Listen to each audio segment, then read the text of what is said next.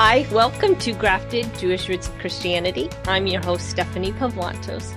Today I have Brendan Maynard, and Brendan is a missionary from Chosen People Ministry, which is based in Chicago.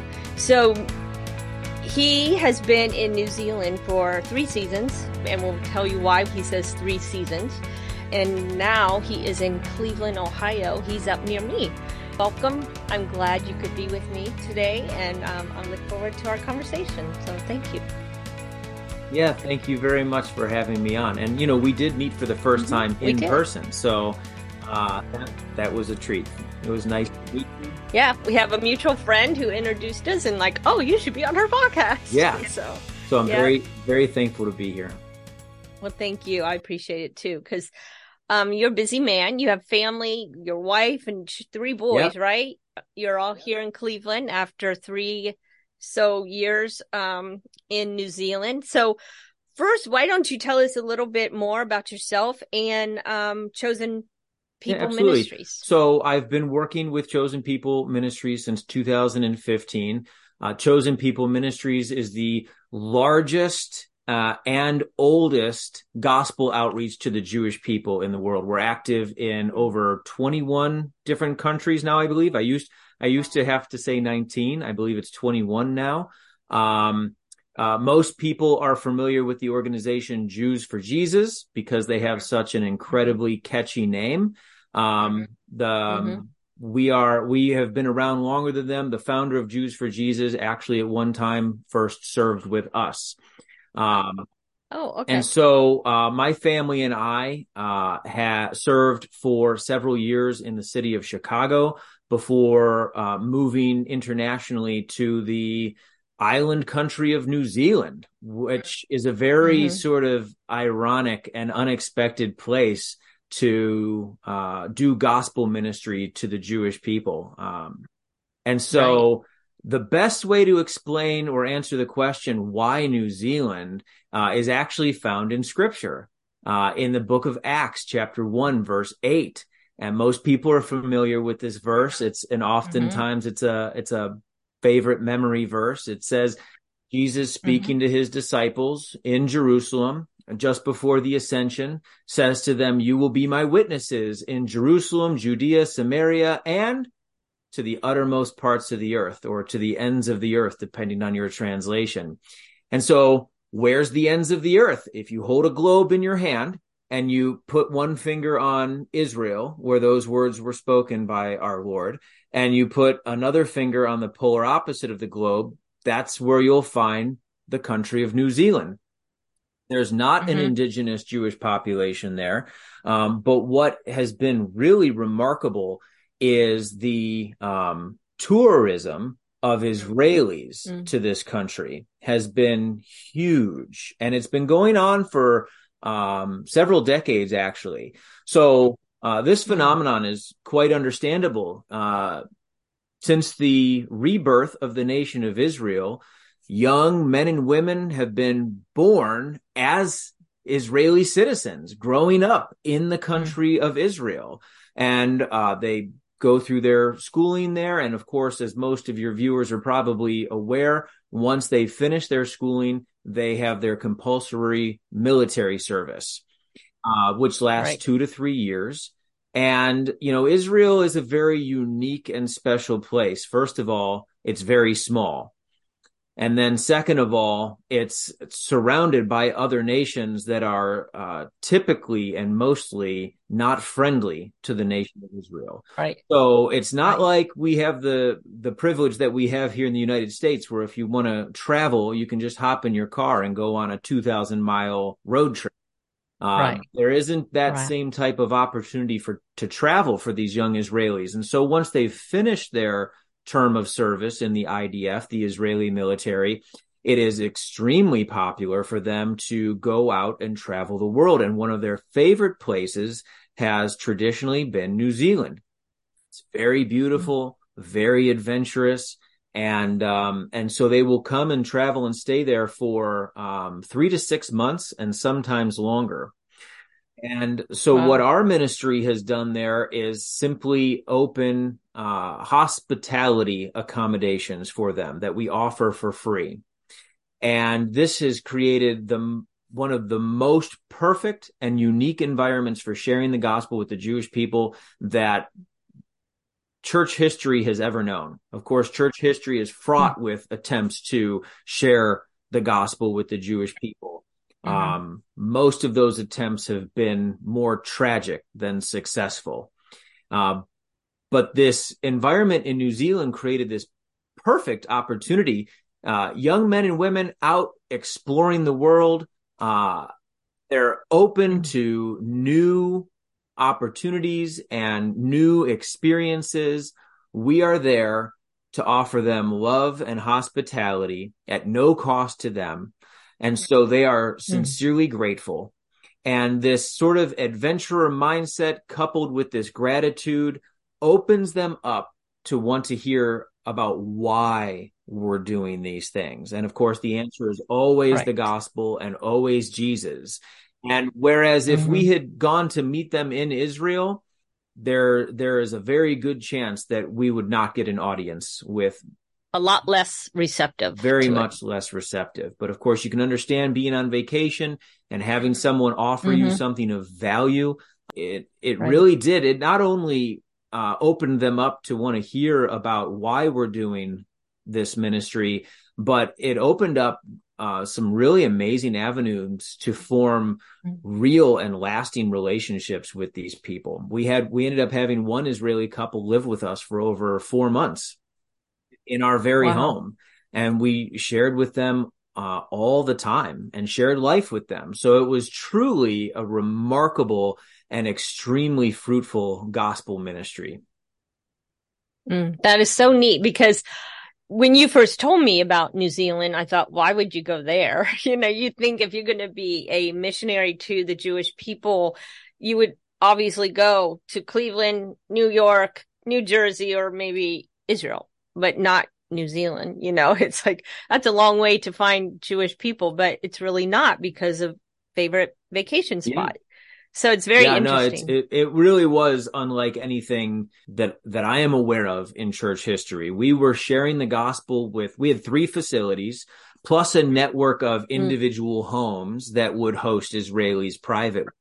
Uh, right. there was, you know, we would have, uh, a group, a brand new group of about 25 to 30 Israelis, uh, stay with us wow. every week and we would have to we were sharing with them so robustly in such deep and sincere conversation that we would have to work in shifts well into the middle of the night. In fact, we had one gentleman on staff wow. with us.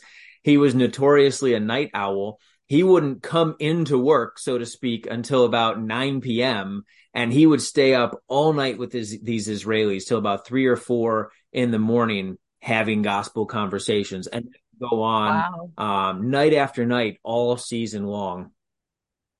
Hmm.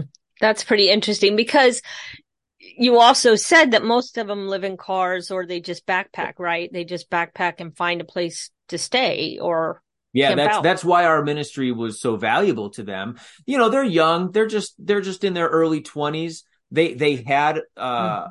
a job out of high school being in the military. Um, but of course, mm-hmm. they they are traveling on a budget. Uh, most of them mm-hmm. will go around the country in a sleeper car, uh, just like a minivan that has a mattress in the back. Um, this is this is a very okay. popular way for young people to tour New Zealand. Um, but of course, we okay. opened up these facilities to them.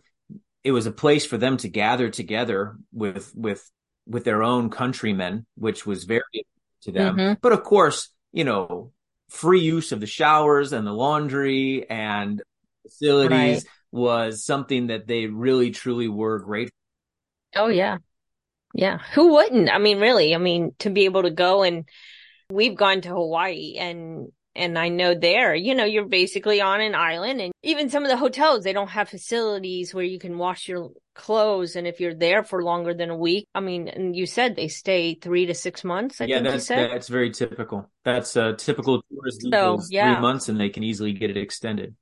Mm-hmm. So I'm sure that's yeah. a blessing to be able to wash not only themselves, but their clothes. And, and, um, that's really cool. but you had mentioned when you were talking about that that other people also open up their homes, other believers. I yeah, guess. that's that's actually that you... how this all got started. Um, was faithful individual Christians who uh, were were New Zealand citizens. Um, this started a couple of decades ago. Actually, they started to notice this huge flow of Israelis through their through their towns and through their villages, and um, and so they started this sort of organic um, hosting network where they would they saw that there was a need mm-hmm. uh, to open up you know, hospitality to these Israelis and God put it on their heart that this is what he wanted them to wow. do. So what our ministry did was actually end up piggybacking on that organic movement. We ended up mm-hmm. purchasing mm-hmm. three large facilities where we could host 25 to 30 at a time. And then we ended up uh, offering resources and support for these Christians who were opening up their homes, you know, uh, particularly training on how to share the gospel with these Israelis. Mm-hmm. Cause it's a very, it's not like sharing the gospel with your neighbor Joe Smith down the street. There's a lot, there's right. many obstacles to overcome, uh, pre presuppositions and uh, the context of history and understanding how the Jewish people view Jesus and the church. These all have to be understood before you can ever begin to share uh, share the gospel with a Jewish person effectively. And you add to that the fact that uh, most, if not all, and truly it's nearly all of these Jewish men and women from Israel have never heard the gospel before. I most of them are uh, you can see their eyes widen every time they learn that Jesus was Jewish. Uh, in fact, mm. uh, I know a young man uh, who is a believer. Uh, his family is lives in Israel. He is Jewish, uh, but they are believers, so they are by far in the minority. He he goes mm-hmm. to school in Israel. Um, he's a terrific young man. His name is Ellie, and he's in uh, seventh grade, or what would be seventh grade there. And so he's 13, 12, 13 years old. Uh, and he just told me a few weeks ago, he said that just this last year, their teacher was doing some sort of comparative religion class. When they got to Christianity, she mentioned that Jesus was Jewish. And he was the only one in the class that that was not a complete shock to at the really? age, at the age wow. of, you know, 13 years old. And so I found the same exact thing with 20 year olds and 25 year olds. Mm-hmm. And so there's there's a lot of obstacles to overcome and they are they are mm-hmm. truly considered correctly an unreached people group. Mm. I had heard that as well. I mean, I think I heard, and you may know better, but it was like less than 1% of the whole state of Israel are believers in the Messiah. I thought that was amazing. It's actually far closer to uh, a tenth of a percent. Um, okay. Okay. Because the thing that you have to factor in also is that those who do identify as Christian in Israel um, are not necessarily truly evangelical born again believers. A lot of them are right. just nominally Christian or they have one Jewish parent and one one Roman Catholic parent, but they're not practicing. Uh, those surveys right. have certain, you know, sources of error like that. So yeah, the true the true percentage is about one tenth of one percent, but it is growing. Right. Yeah, that's awesome. I have heard that. Yeah, it's very growing. exciting times. Like our ministry, mm-hmm. in conjunction with another ministry in Israel that I'm sure you're familiar with, One for Israel. Mm-hmm. They're doing tremendous work through the use of the internet and social media to proclaim the gospel um, and of course, the internet can be used for all sorts of evils in our day and age, but uh, it can also be used powerfully to share the gospel. And you can imagine a lot of these, you know, Jewish men and women, it's a bit of a taboo to mm-hmm. consider the person of Jesus well they can go in the privacy of their own uh, of their own home they can go online and they can research as much as they want about about jesus and that's mm-hmm. that's where uh, a lot of our ministry efforts uh, have tried to focus is reaching them uh, in that space where they where they don't feel threatened mm.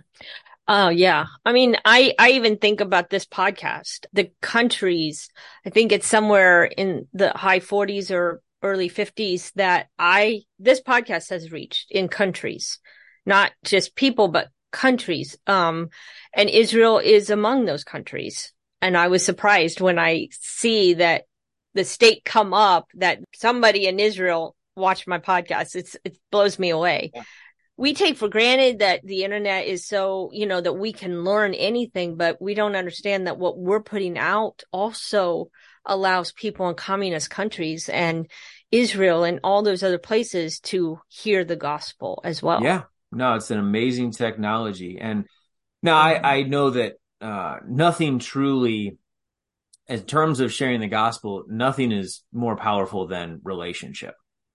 Um, mm-hmm it's one thing to put information out there. I know that God uses that, but it's something mm-hmm. entirely different to actually speak with someone face to face and right. have them see and hear that authenticity and that sincerity of your heart uh, about the person of Jesus. It's it's really really mm-hmm. powerful, and so um, our ministry in particular um, is focused on that relationship. Yes, and you're right. I mean, and going back to something you said that I just can't walk up to a Jewish person and say that, you know, oh, do you know Jesus? Or, oh, you should know Jesus. He was born in, you know, in, in Bethlehem. Did you know that? And all this kind of stuff because I need to go back to the Old Testament and show them where he is in the Old Testament, I think. And that's the way, um, I've had some people teach me going back to certain verses because there's even Isaiah 53. They don't really understand that as a Messiah is has become this lamb. I've read where they actually believe the lamb is Israel. Yeah. Yeah. Um, and that's a, that's a, in terms of the history of the world, that interpretation is relatively new. And by relatively new, I mean about 1000 years old. Prior, prior mm. to hmm. 1000 AD, the Jewish interpretation of Isaiah 53 was fully messianic in terms of a mm-hmm. messianic individual or who the rabbis used to call the Messiah, son of Joseph, the suffering servant. Mm-hmm. Uh, right. Nowadays, you're gonna if you if you bring up Isaiah 53, you're gonna get one of two responses. The typical response is, "I've never heard it," because they they don't read right. it in the synagogue. Uh, it's not part of the annual reading, even though they read the Torah nearly portions. every other portion of the Old Testament throughout the calendar year. Isaiah 53 is skipped over. Uh, and, mm-hmm. and then it, the other reaction that you'll get is that reaction, which is the more contemporary interpretation that Isaiah 53 is referring to the nation of Israel writ large, uh, as mm-hmm. the one who has somehow, um, suffered for the sins of the nations very interesting, but without that understanding, it, it makes it harder to then pose the gospel to them, you know, give them and talk to them about the gospel. But like you said, they don't even understand that Jesus was Jewish. And, and, but I mean, but I think it's kind of, you know, there's a lot of Christians that don't quite understand that, you know, and, and I had, um, a guest on once where she even said, you know, we were talking about Christ earlier, like just the word Christ, and and that's more the the English interpretation of the Greek word, but it's the anointed one or the Messiah. And so even sometimes by calling him Jesus Christ, that is in no way a Jewish term to them. And unless no. we would say Jesus the Messiah. No, well, most people use hear Jesus Christ and they they think of a swear word. Mm-hmm. Yeah. Um, using the term Christ with a Jewish person is always fraught with problems because baggage. let me with baggage. Exactly right. So here's an example. I was sharing the gospel with a group of young uh, jewish men and women uh, a few years ago. Uh, this was just not very long ago. When i finished sharing the gospel uh, this young woman was very quick to raise her hand with a question. And she asked me, she said, wait a minute, are you telling me that it was God's plan for Jesus to die? I said, yeah.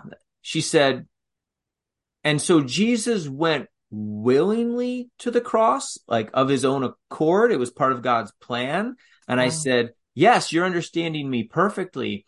And here, you know, here's this young woman, maybe 23 years old. Uh, it was 20, 2017. Uh, so I guess it was a little longer ago than I first mentioned. It was about, about five or six years ago, but not that long ago. And in response to all of this, she just wags her finger at me and she says, I always thought that you Christians blamed us Jews for killing Christ.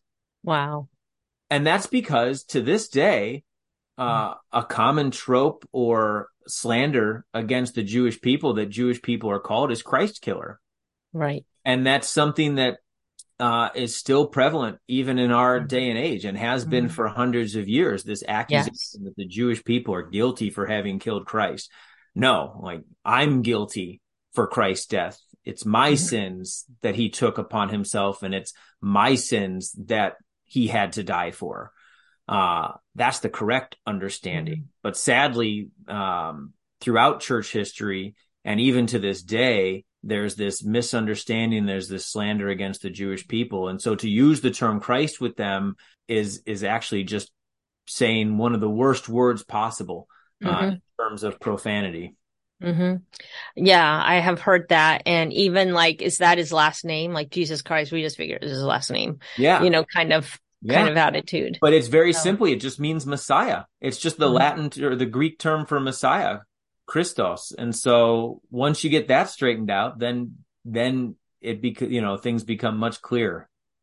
The more I start learning and understanding the Old Testament, the more I I actually stop using the word Christian and Christ and use the word believers, you know, followers of Jesus, followers of Yeshua, or even the Messiah, followers of the Messiah, because I I think then and we talked a little bit about this, but when we as the church, Gentile believers in Jesus, start calling the church, you know, even that has connotations to Jewish people, even Messianic people. So do you want to hit on that a little bit or unpack that?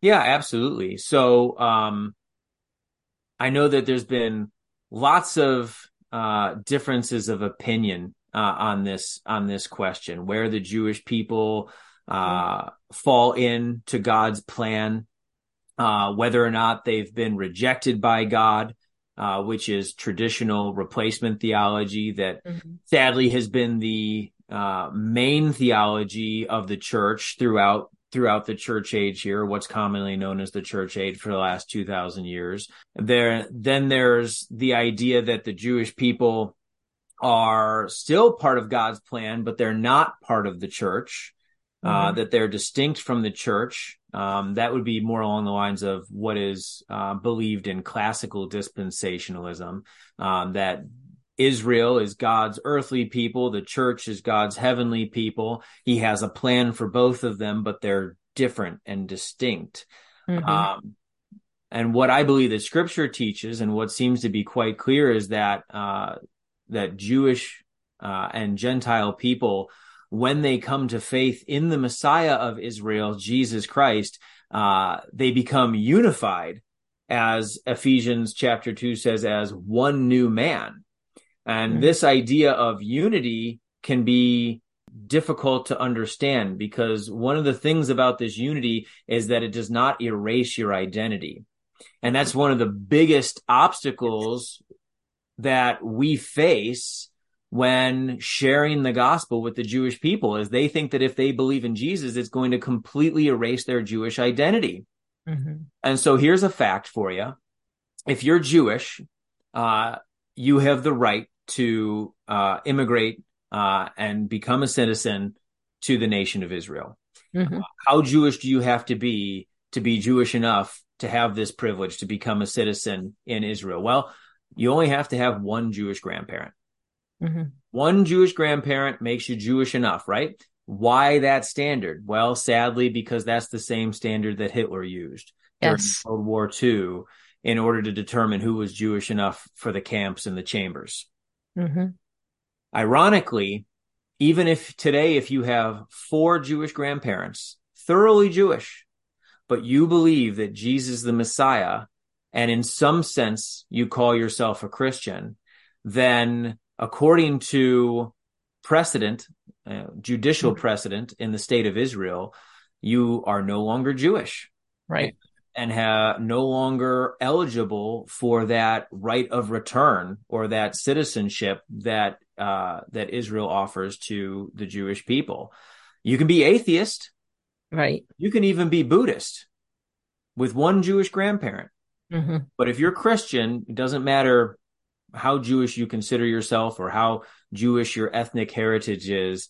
Uh, it erases your identity by becoming Christian. This is one of the biggest misunderstandings and one of the biggest obstacles that we have to co- overcome in yes. our ministry because essentially you know to understand and this is this is also true in um in the islamic faith in the muslim mm-hmm. faith if you convert to christianity uh your family will disown you mm-hmm.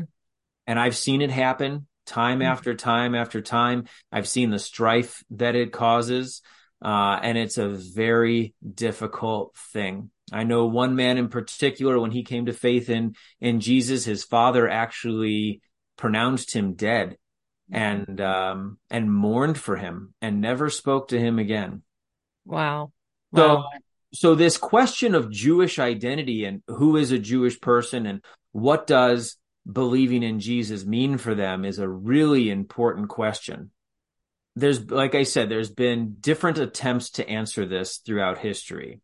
Uh, and I think that the best way of answering it is is with this uh, understanding that that the Jewish people remain distinct always and forever from from the nations, from the Gentiles. When Jewish people come to faith in Jesus, they become part of the church, just like everyone who believes in Jesus or ever has or ever will believe in Jesus as right. the Messiah, they become members of his body. Mm-hmm. They become members of his body, which is the church. Right. And yet that does not erase our identity or our distinction as right. Gentile man or woman or a Jewish man or woman. And I believe it's this that's the essence of what I call gospel relationship. And so gospel relationship begins and starts with the person of God. Mm-hmm. He is a, we believe that God is one, just like the Shema says in Deuteronomy chapter six, verse, verse five. It says, Hear, O Israel, the Lord our God, the Lord is one. Mm-hmm. And yet we understand that God is also distinctly three persons, Father, mm-hmm. Son, and Holy Spirit. This is so crucial. This is truly the beginning of the good news, the beginning of the gospel, because God in and of himself is not singular. He is a relationship inherently in his person. What does that mean? Well, the meaning of that is the most beautiful and the most important thing that we could ever possibly understand. It means that God is inherently self-giving. Mm.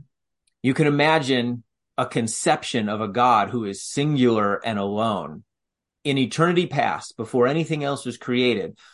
That God is alone. He mm-hmm. does, he does everything for himself.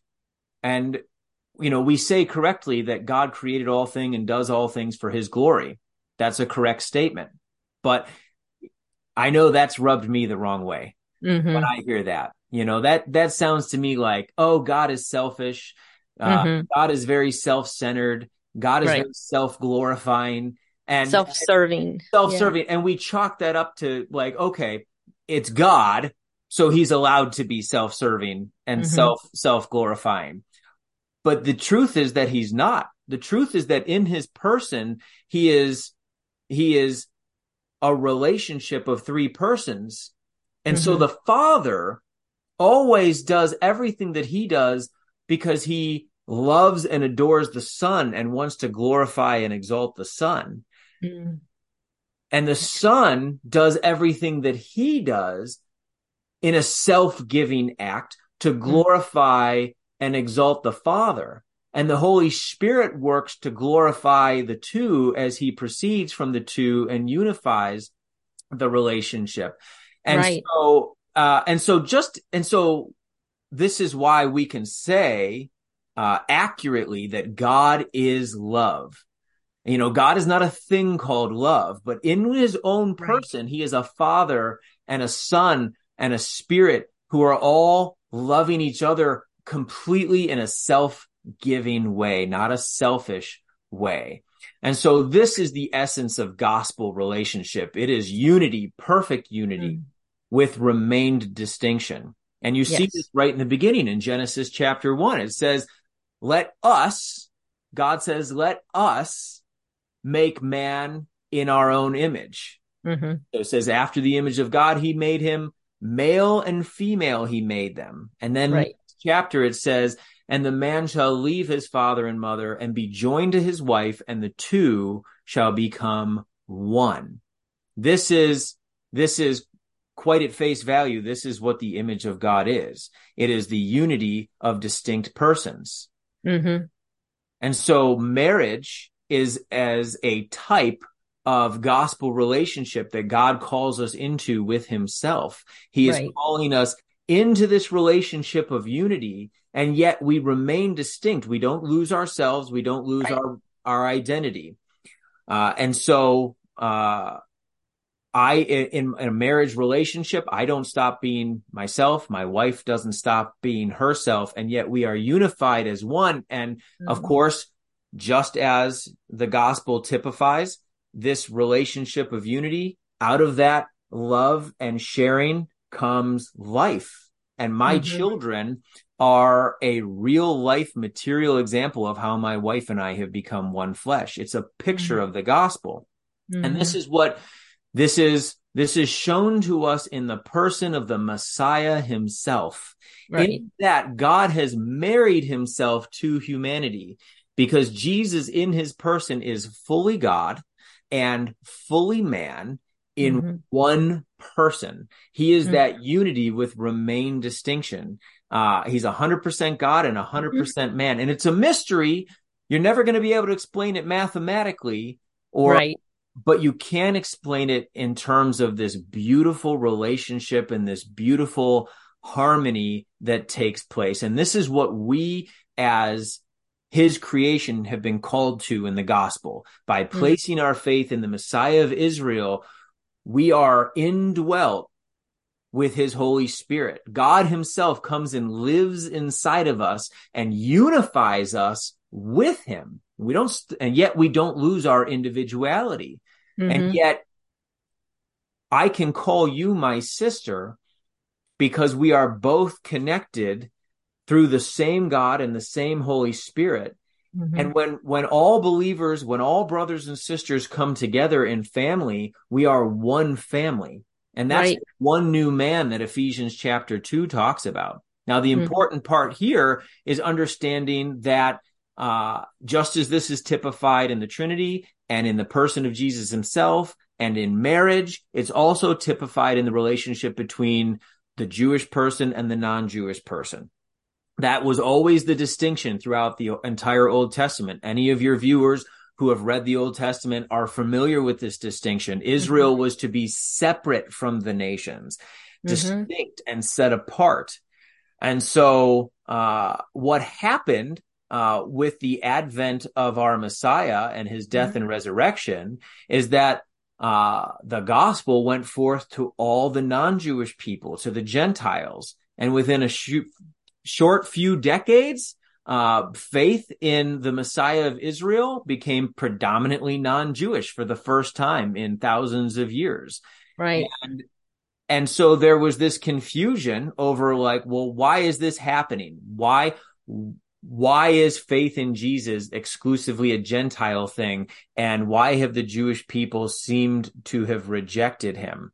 Um, that might be a topic for a, another mm-hmm. podcast but the the idea is is that uh, this separation between the jewish people and the nations uh, is something that remains and yet when we all share faith in jesus we mm-hmm. are all brothers and sisters united together and yet God still has unique and special roles for his distinct people of Israel and for the distinct people of the nations.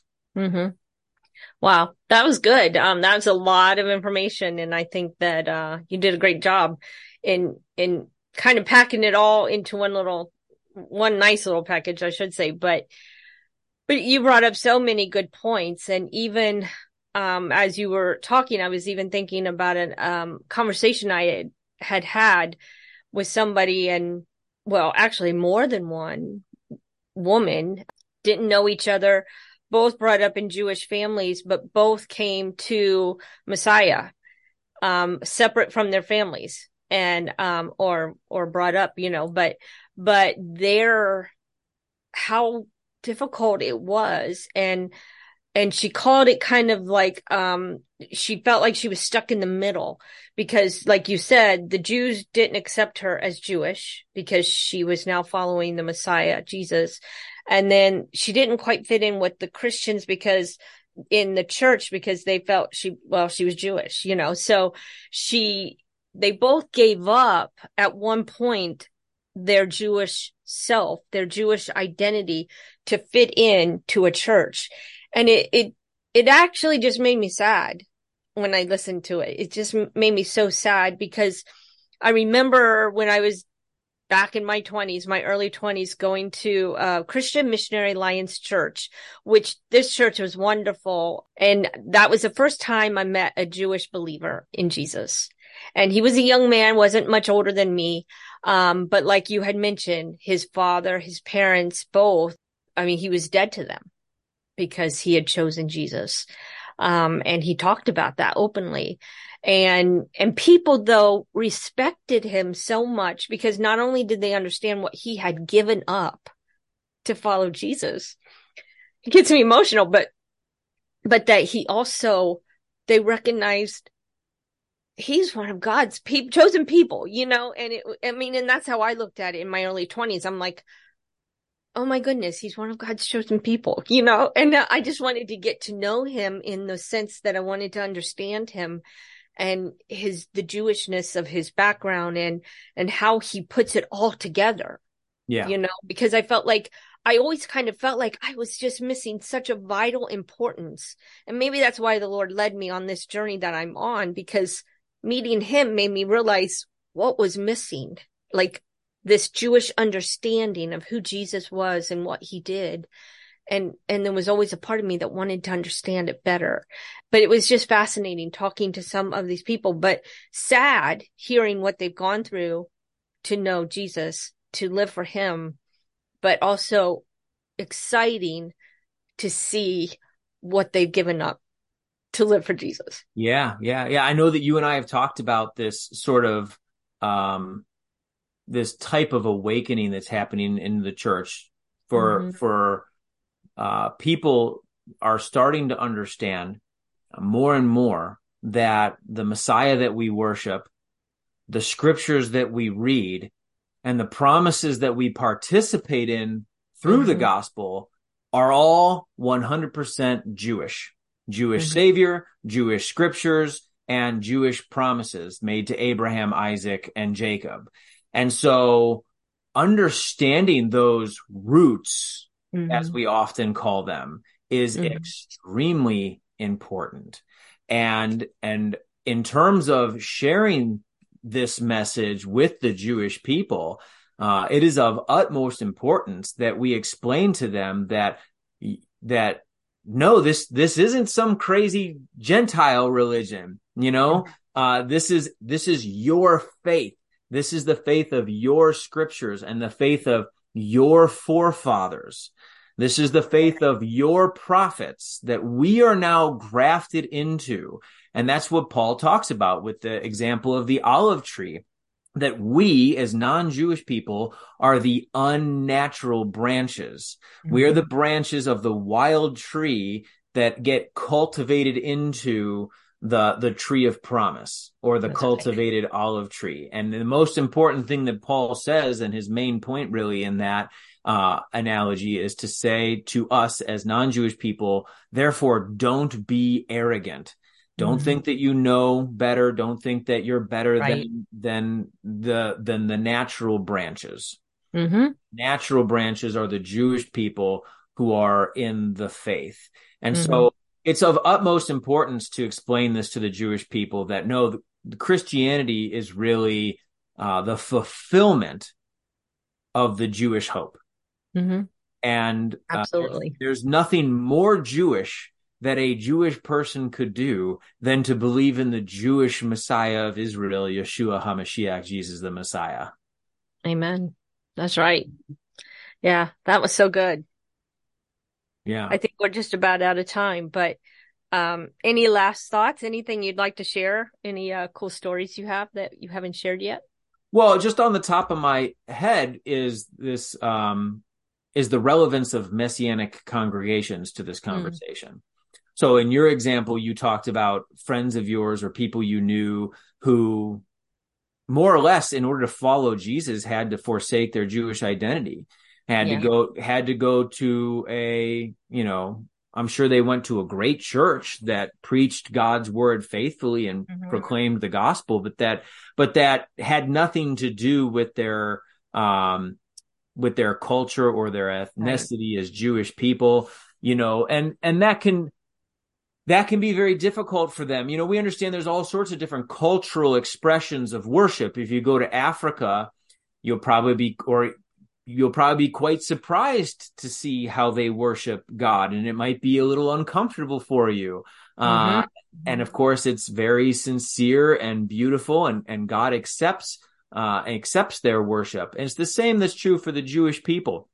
They, uh, they need to have a space where they can maintain their identity, uh, and maintain their cultural style of worship, um, without having it be denigrated or, or viewed as works based or legalism. Uh, you know, if a Jewish person comes to faith in Jesus and wants to continue to keep kosher, uh, wants to continue to wear the prayer shawl, wants to continue to keep the biblical feasts of Israel, those things are wonderful, truly wonderful expressions of worship uh, that are almost universally by this community understood to not merit them salvation Right. but to to be an expression of their biblical faith in God as they as they carry out these biblical mandates for the Jewish people. Um, They understand that that that it's not earning them salvation. They they know that the gospel is not works based. It's just something that um, that for them allows them to maintain that connection with their heritage and with their people, which I think is something entirely biblical. God Nowhere in scripture does God say that he's going to eradicate the Jewish identity. Just the con- just the contrary. He says that the Jewish people, the nation of Israel, and the city of Jerusalem are all going to remain before him forever, with distinction from the nations. And so we Right. should bear that in mind when we're sharing the gospel with the Jewish people and when we're considering uh, how they choose to worship the Savior. Mhm. And like you said, I mean, Jesus is coming back as a Jewish Messiah. And where's he? And where's he coming back to? Yeah. He's coming back. He's coming back to Jerusalem. Right. Yeah. And that, yeah, it's yeah. so in because it, I was just reading yesterday, you know, with the millennial kingdom, there's a temple. And of course, you'll see, um, there's even scripture that talks about God setting his feet in the temple. And of course, Jesus reigns as a Jewish king. Um, but then in the new heavens and new earth, there's no need for this temple anymore because the the uh well i want to say the lamb but god and the lamb are not only the light and the lamp but they're the temple so we we won't even have need of a physical temple and and i i don't think i ever read it that way but when i was reading they kind of spelled it out and explained it and i thought that was just so amazing so cool Yeah. because they are the temple they're Yeah. all we need Yeah. Well, ultimately, uh, and you'll agree with this, uh, we are the temple of God. hmm And that's, that's, that's the most amazing blessed news of the gospel is that, that God doesn't dwell in heaven, right that God doesn't dwell in a building made of bricks, mm-hmm. that God dwells, has chosen to dwell in us, his people, mm-hmm. and that we together are the temple. And that is the most beautiful and amazing good news that I could ever possibly imagine, uh, because it makes God closer to us and more intimate with us than we could ever possibly hope for. Right. And that's exactly what we're, well, when we're recording this, we're going into the Feast of uh, Sukkot or the Feast right. of Tabernacles. Right. And that's exactly what it is. We are that tent, that tent that houses the presence of God. And it first started in Eden, then the tabernacle, um, and then through Jesus, it's, it's, we are that tent and he is, he lives within us. Um, so yeah, it's like such a progression. And then one day we'll live with him again as it was meant to, as we were meant to in Eden. we will be in his actual presence. And yeah, um, he, he won't have to just, you know, be in, I don't know. I don't want to put this the wrong way, but he's not um his boundary is not our body but the whole earth and and we will be in his presence forever yeah so. yeah and he is he is even with us now uh mm-hmm. and so that's always something that i think needs to be stressed and encouraged oh, yeah. to people that that god is not far off uh, if you are a believer in jesus uh, he is very near to you, mm-hmm. uh, even even in your own heart and even on your own lips, mm-hmm. uh, and that everything you do right. should be just like just like within the Trinity, everything the Son does is to glorify the Father. So we who are in the Son, everything that we should do should be uh, to emulate that and to mm-hmm. glorify mm-hmm. God. Glorify Him. Well, awesome. Thank you. I appreciate this. This was good. And I, um, I love the way you explained the gospel relationship. So I hope that that really speaks to people because just as unity remained in marriage, in Jesus and the Trinity, it remains within the Jews and the Gentiles. They, we keep our identity, they keep theirs, but it doesn't have to stop us from being one. Just like we're one in marriage. So Correct. that's just a brief summary of what you said. But oh yeah, um, that's that's exactly right. So so it's it's a good thing, and it's all it's all biblical and it's all God ordained. So this is how he he planned. Um, even Ephesians talks about being one man. So um, so thank you. I appreciate that. And uh, so yes, and and I'm going to leave some links if you want to get in touch with him through Chosen People's Ministry. Um, chosen people, sorry, ministries. Um, I can put some of this information up on the links so, but thank you for being with me today. Thank you, Stephanie. It's been a real pleasure. I'll look forward to the next time. Thank you. I hope you enjoyed this week's episode. You can find me at graftedjewishroots.com. Please check out my Bible study, Jewels of Hebrews, on my website, and I also have a Facebook page under the same name. Join me every Wednesday for a new episode of Grafted Jewish Roots of Christianity. Thank you for listening.